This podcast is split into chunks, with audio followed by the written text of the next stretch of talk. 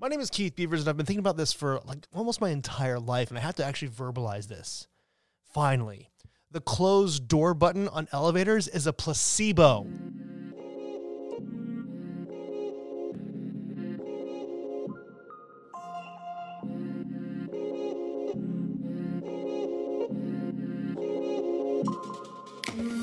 What's going on, wine lovers? Welcome to VinePair's Wine 101 podcast. My name is Keith Beavers. I am the tastings director of VinePair, Vine Pair Keith on Insta, and what is happening with you today? Okay, guys, we're going south of Washington to a place called Oregon. Oregon. Oregon. I don't know. Someone has to help me. It's a wonderful wine region. We're going to talk about it. This episode of Wine 101 is sponsored by Columbia Winery in the fine state of Washington. What?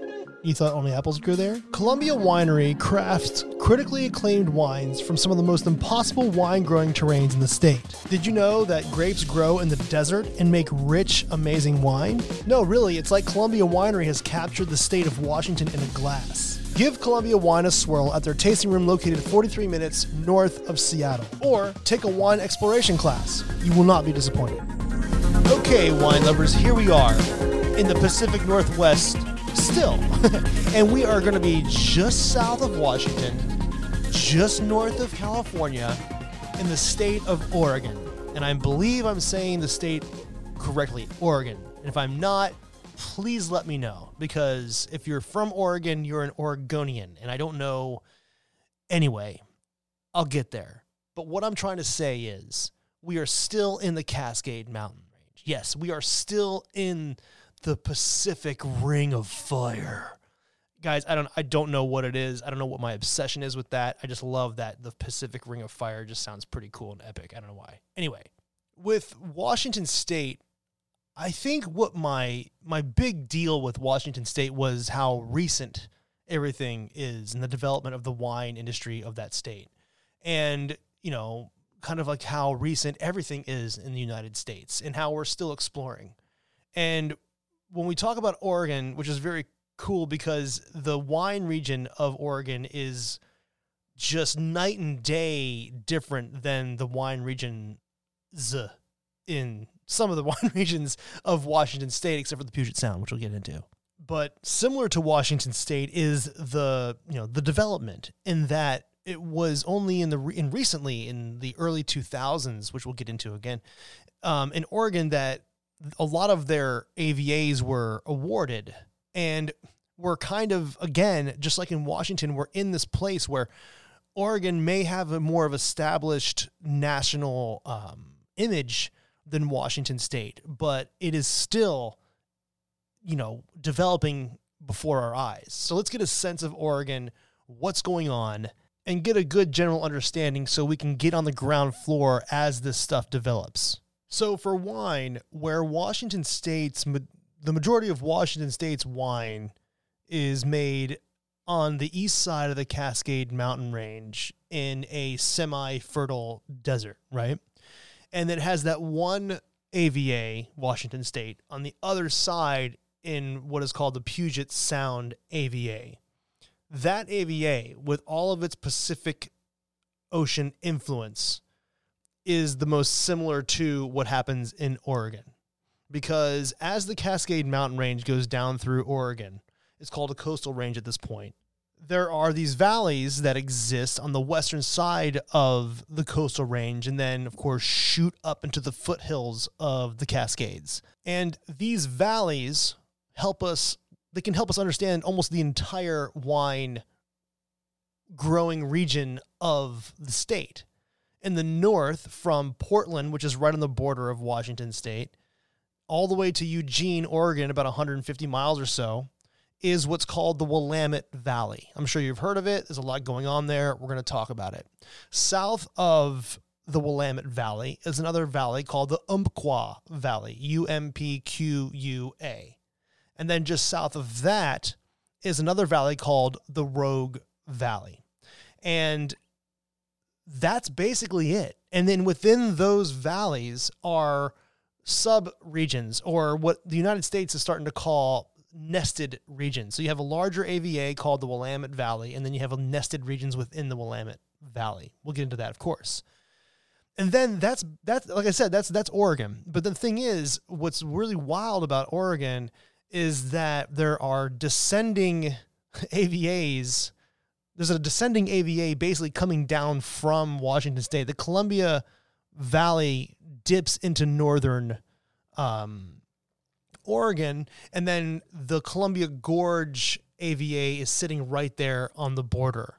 On the eastern border of Oregon, there's a wine region called the Snake River, but that that AVA is shared with southwestern Idaho. Yeah, Syrah from Idaho. Pretty great stuff, guys.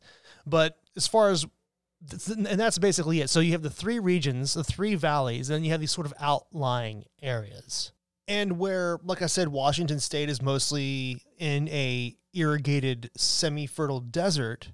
In Oregon, the wine, the majority of the wine growing regions are, are in that Pacific coastal range. So it's kind of a famously wet area.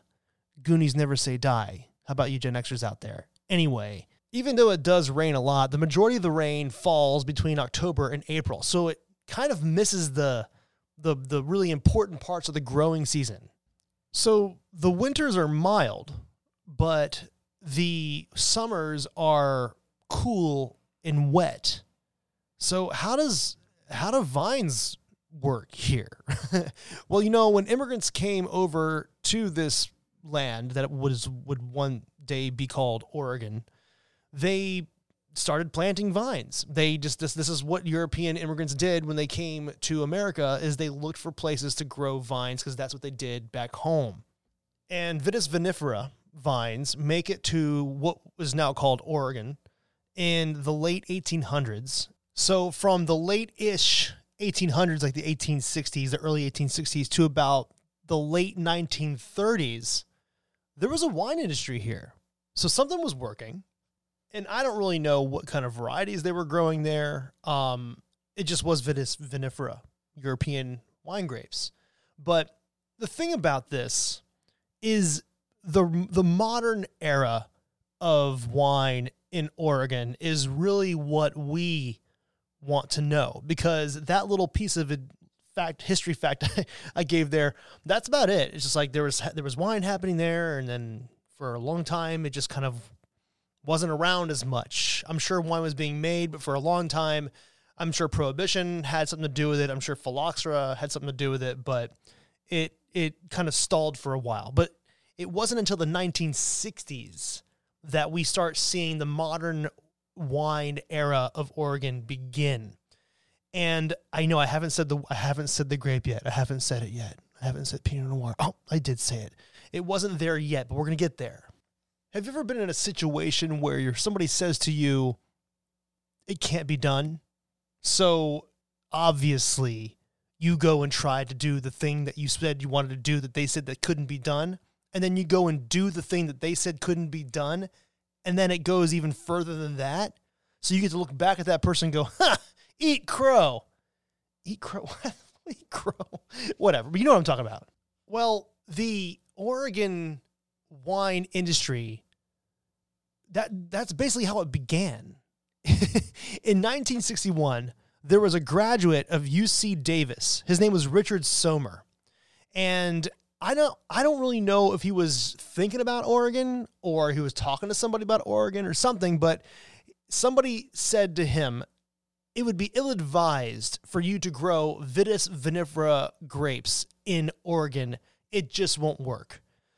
So he's like, well, that's okay. Well, I'm going to go try it anyway. So up until now, we really haven't had that sort of like aha moment. Yes, there were humans in the hills in the 1860s up until like the late 1930s, and wine was happening. But at this point in the 1960s, that is a relic of the past. And so Richard Sommer comes up to Oregon. He lands in the Umpqua Valley and he starts planting Vitis vinifera and this is considered the moment everything begins. He's considered Richard Sommer and his winery, Hillcrest, is considered, he's sort of considered the father of Oregon wine. And Hillcrest is there to this day. It's really great. And actually, they do, uh, you know, they do Pinot Noir, of course, but they also have Riesling. And we're going to talk about that in a little bit. Um, but that was a moment. That was one, a big moment in Oregon. The second moment also came in the 1960s. The thing is, it was another person from California that was told they couldn't do something in Oregon, and he was like, "Well, I'm gonna go ahead and do it." Charles Coury, C O U R Y, was a meteorologist and enologist graduate from UC Davis. He was another person to come to Oregon to prove that these vines could thrive here. And he this is this is the guy who made his way to where the heart of the concentration of the Pinot Noir world would begin. He ended up in just south of Portland. That's kind of where all the Willamette Valley kind of stuff starts. And he started planting different varieties, mostly Alsatian varieties. So wine varieties from that would be grown in Alsace, Riesling, uh, Pinot Noir, Pinot Gris, stuff like that. And he is responsible for a clone of Pinot Noir that is still in use today in Oregon called the Coury clone. Big moment.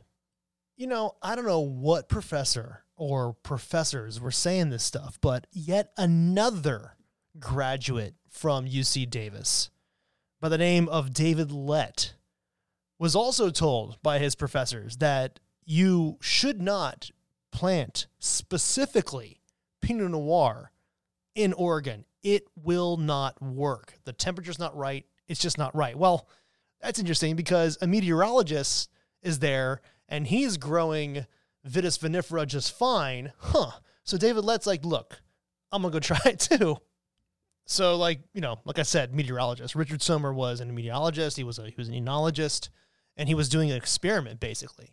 And David Lett you know, he was a graduate of UC Davis, so he he had a degree in winemaking. But dude was also a philosophy graduate from the University of Utah.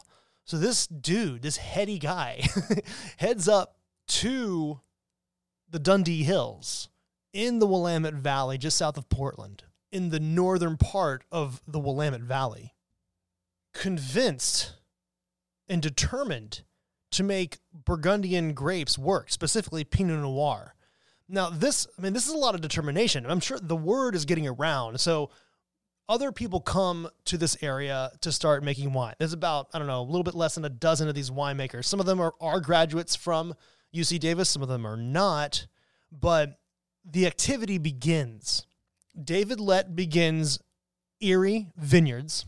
And in 1979, this is a couple years after the Judgment of Paris, so there's a lot of these things going on, like the competition things, quote unquote. There was thing something called the the Wine Olympics, yeah, and um, uh, David Lett's 1975 Pinot Noir showed very well at the um, the the Wine Olympics. Now I, I don't know if it won awards. I don't know what was going on there, but what I do know is it turned heads, raised eyebrows, and people were like, "Wait a second, there's something happened here in the Dundee Hills. There's something happening in the Willamette Valley.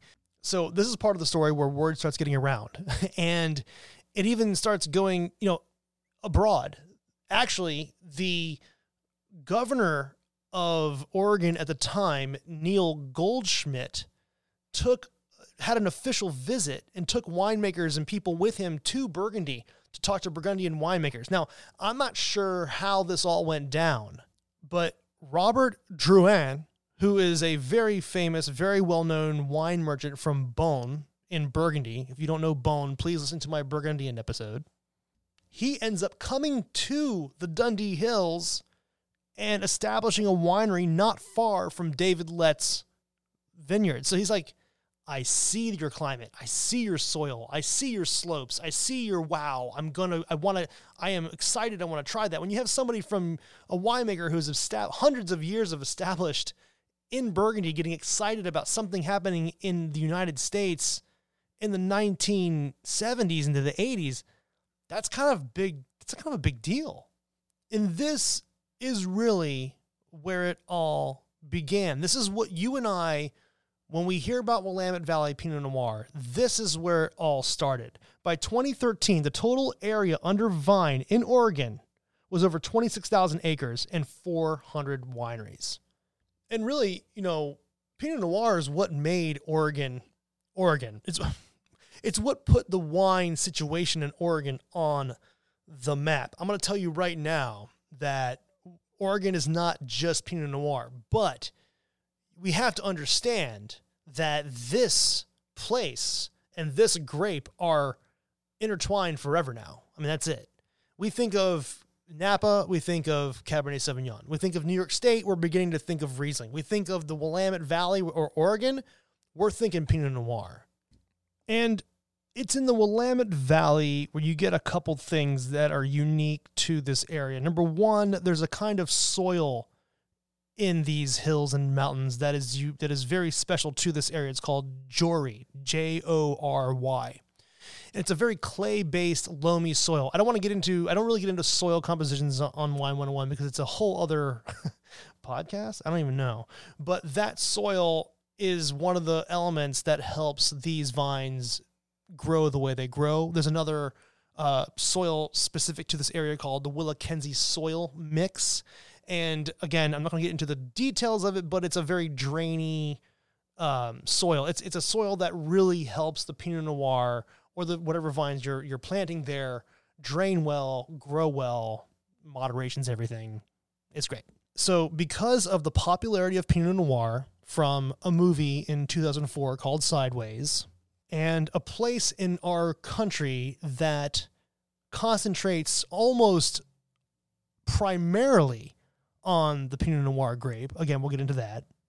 The Willamette Valley in Oregon has been an intense focus in the early aughts. So much that the this is what I was talking about at the beginning of this episode. It was only in the early 2000s that seven AVAs or seven sub AVAs or seven nested AVAs were awarded to the Willamette Valley. Seven. Seven. seven. The reason is Pinot Noir is a very tricky variety. I have a Pinot Noir episode. You should definitely listen to it.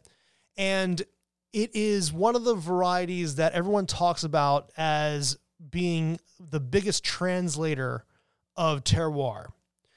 And because of the cragginess and the um, the the ancient volcanic and um, earthquake activity in this area, there are so many places that this grape can do well, and they're all different. So, what Oregon decided to do was cut up this whole area in the foothills of the Cascades and give them specific names so that in the future, as these wine regions start to, you know, get more and more evolved, we can say, I'm having a Pinot Noir from the Dundee Hills in the Willamette Valley.